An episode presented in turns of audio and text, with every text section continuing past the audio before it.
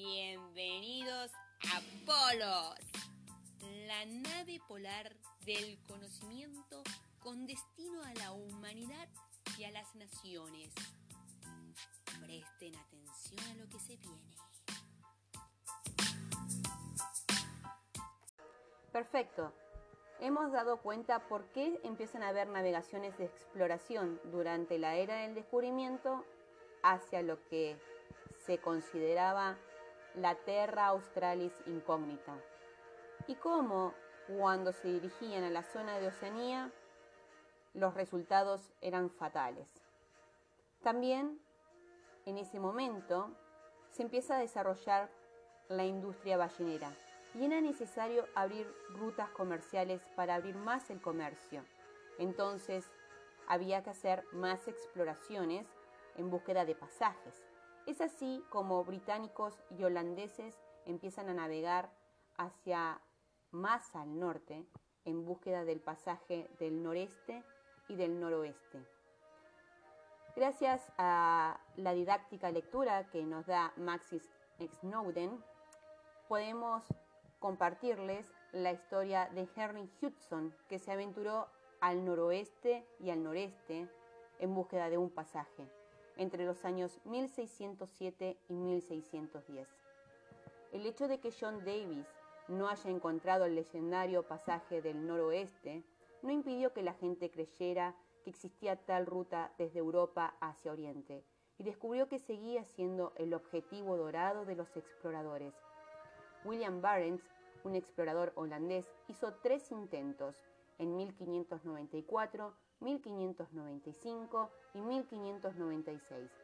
En su tercer intento, en 1596, su barco quedó atrapado por el hielo marino. Barents y su tripulación llegaron a la costa de Nueva Zembla, ubicada al noreste de la península Kola en Rusia, y se vieron obligados a permanecer allí todo el invierno, apenas resguardados por una cabaña que la construyeron con trozos de madera flotante.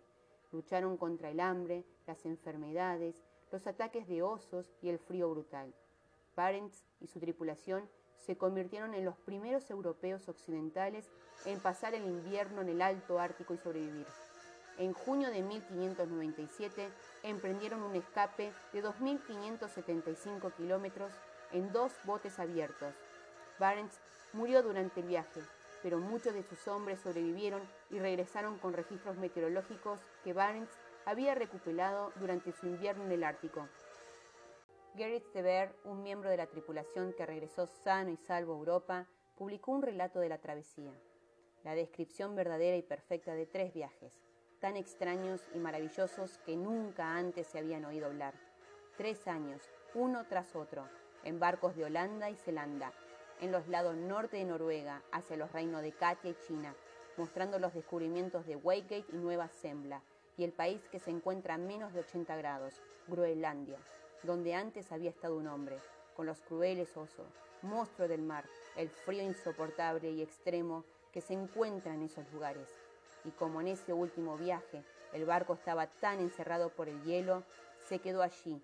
Los hombres se vieron obligados a construir una casa en la fría y desértica Nueva Zembla, donde continuaron diez meses juntos, viviendo con frío y extrema miseria, obligados a navegar para salvar sus vidas en pequeños botes abiertos a lo largo y ancho de los mares, en gran peligro, con trabajo extremo, problemas indescriptibles y mucho hambre. Estos registros luego resultarían útiles para Henry Hudson y otros exploradores que harían sus propios viajes al Ártico. Hudson, que nació en 1565 y murió en 1611, un experimentado marinero, zarpó hacia el norte en cuatro viajes diferentes, bajo contrato de cuatro compañías distintas, tres inglesas y una holandesa, que querían encontrar una ruta hacia el oriente para poder aumentar su comercio. En su primer viaje al Ártico, en 1607, se llevó a 10 tripulantes y a su hijo John, que tenía unos 10 años en ese momento. A diferencia de otros exploradores que buscaron un pasaje en el noroeste, Hudson buscó un pasaje del noreste. Nadie tenía pruebas de que existiera ese pasaje, pero algunos exploradores, como Hudson, pensaron que era más probable que existiera un pasaje del nordeste o que sería más fácil de encontrar. Él y su tripulación viajaron a lo largo de la costa este de Groenlandia, una ruta que los ingleses consideraban la más prometedora en ese momento. En el camino hicieron mapas detallados de la costa, continuaron dirigiéndose hacia el norte hasta que encontraron enormes cantidades de hielo marino que les impidió ir más al norte. Cambiando la dirección, navegaron hacia el este, hacia Spitsbergen, una isla ártica en el norte de Noruega, que hoy es uno de los destinos favoritos de los turistas que quieren ver osos polares. Pero en ese momento en el que Hudson viajó, solo albergaba miles de ballenas. Hudson alcanzó los 80 grados 23 minutos latitud norte, el más lejano norte que había recorrido cualquier explorador europeo. Antes de tener que terminar su viaje, debió regresar a Inglaterra para evitar el invierno ártico. Debido a sus exploraciones en esta área, pronto se estableció una vigorosa industria ballenera cerca de Spitsbergen. Al año siguiente, en 1608, la misma compañía inglesa, la rica compañía Muscovy, lo contrató para aventurarse en búsqueda del esquivo pasaje del nordeste nuevamente. Esta vez Hudson apuntó más directamente al noreste, acercándose nuevamente a Spitsbergen y rodeando el cabo norte de Noruega. Llegó al lejano oriente al mar de Parents antes del invierno porque Hudson y su tripulación volvieron a casa. En general fue un viaje bastante tranquilo, aunque en un momento la tripulación vio algo misterioso en el océano. Era una sirena, al menos esto es lo que creían, y Hudson atentamente lo describió en su registro de navegación.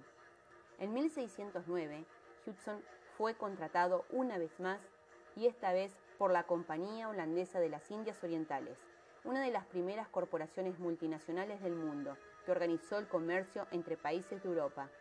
Le proporcionaron un barco, el Half Moon Bay, y una tripulación de 10 ingleses y 10 holandeses. La compañía ordenó a Hudson que se dirigiera nuevamente al noreste, hacia el pasaje del nordeste. A Hudson también se le dijo que regresara al puerto si encontraba condiciones climáticas difíciles.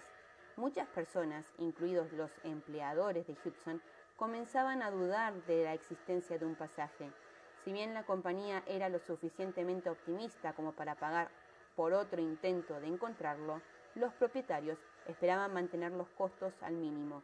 Ciertamente no querían perder un barco o pagarle a Hudson para pasar un invierno atrapado en el Ártico. Hudson desobedeció sus instrucciones de dirigirse hacia el noreste y decidió buscar el pasaje del noroeste y navegó hacia el oeste en búsqueda de él llegando finalmente a América del Norte, en lo que ahora es el estado de Nueva York. Navegó por el río Hudson durante unos 241 kilómetros, hasta lo que ahora es Albany.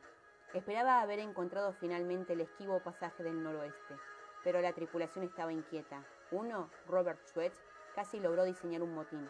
Hudson concluyó que este río no era el paso del noroeste y acordó regresar al este y al sur. Mientras lo hacían, se detuvieron en la isla que ahora se llama Manhattan. Hudson reclamó la tierra para los holandeses. El gobierno inglés estaba claramente molesto por haber hecho esto, porque Hudson trabajaba en una empresa holandesa, siendo inglés. A su regreso a Inglaterra, sus patrocinadores le prohibieron navegar bajo banderas extranjeras en el futuro. El último viaje de Hudson y el más elaborado fue pagado por 18 personas adineradas entre ellas la compañía Muscovy y la compañía holandesa de las Indias Orientales. Hudson y sus hombres estaban destinados a pasar el invierno en el Ártico en su barco, el Discovery.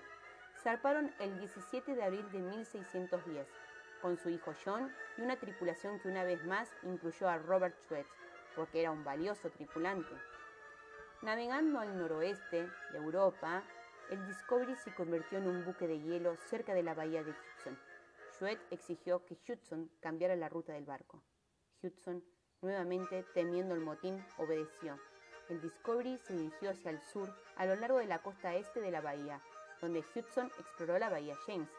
Llegó el invierno y durante la larga y fría temporada, la tripulación se puso cada vez más inquieta. Los integrantes de la tripulación se acusaban entre ellos mutuamente de comer más de lo justo. También acusaron a Hudson de proporcionar más alimentos algunos miembros favorecidos. Para junio, que generalmente es la primavera, En el área los hombres ya estaban en crisis. Motín. El 22 de junio de 1611, Juet y otro miembro de la tripulación se apoderaron de la nave. Forzaron a Hudson, a su hijo John y a varios otros a subir a un pequeño bote y los dejaron a la deriva en el océano, hacia una muerte casi segura. La tripulación restante luego regresó a Inglaterra. En el camino, Juet y algunos de los otros tripulantes fueron asesinados por los Inuits, pero el Discovery finalmente llegó a casa. Hudson, su hijo y los otros que habían sido abandonados nunca más fueron vistos.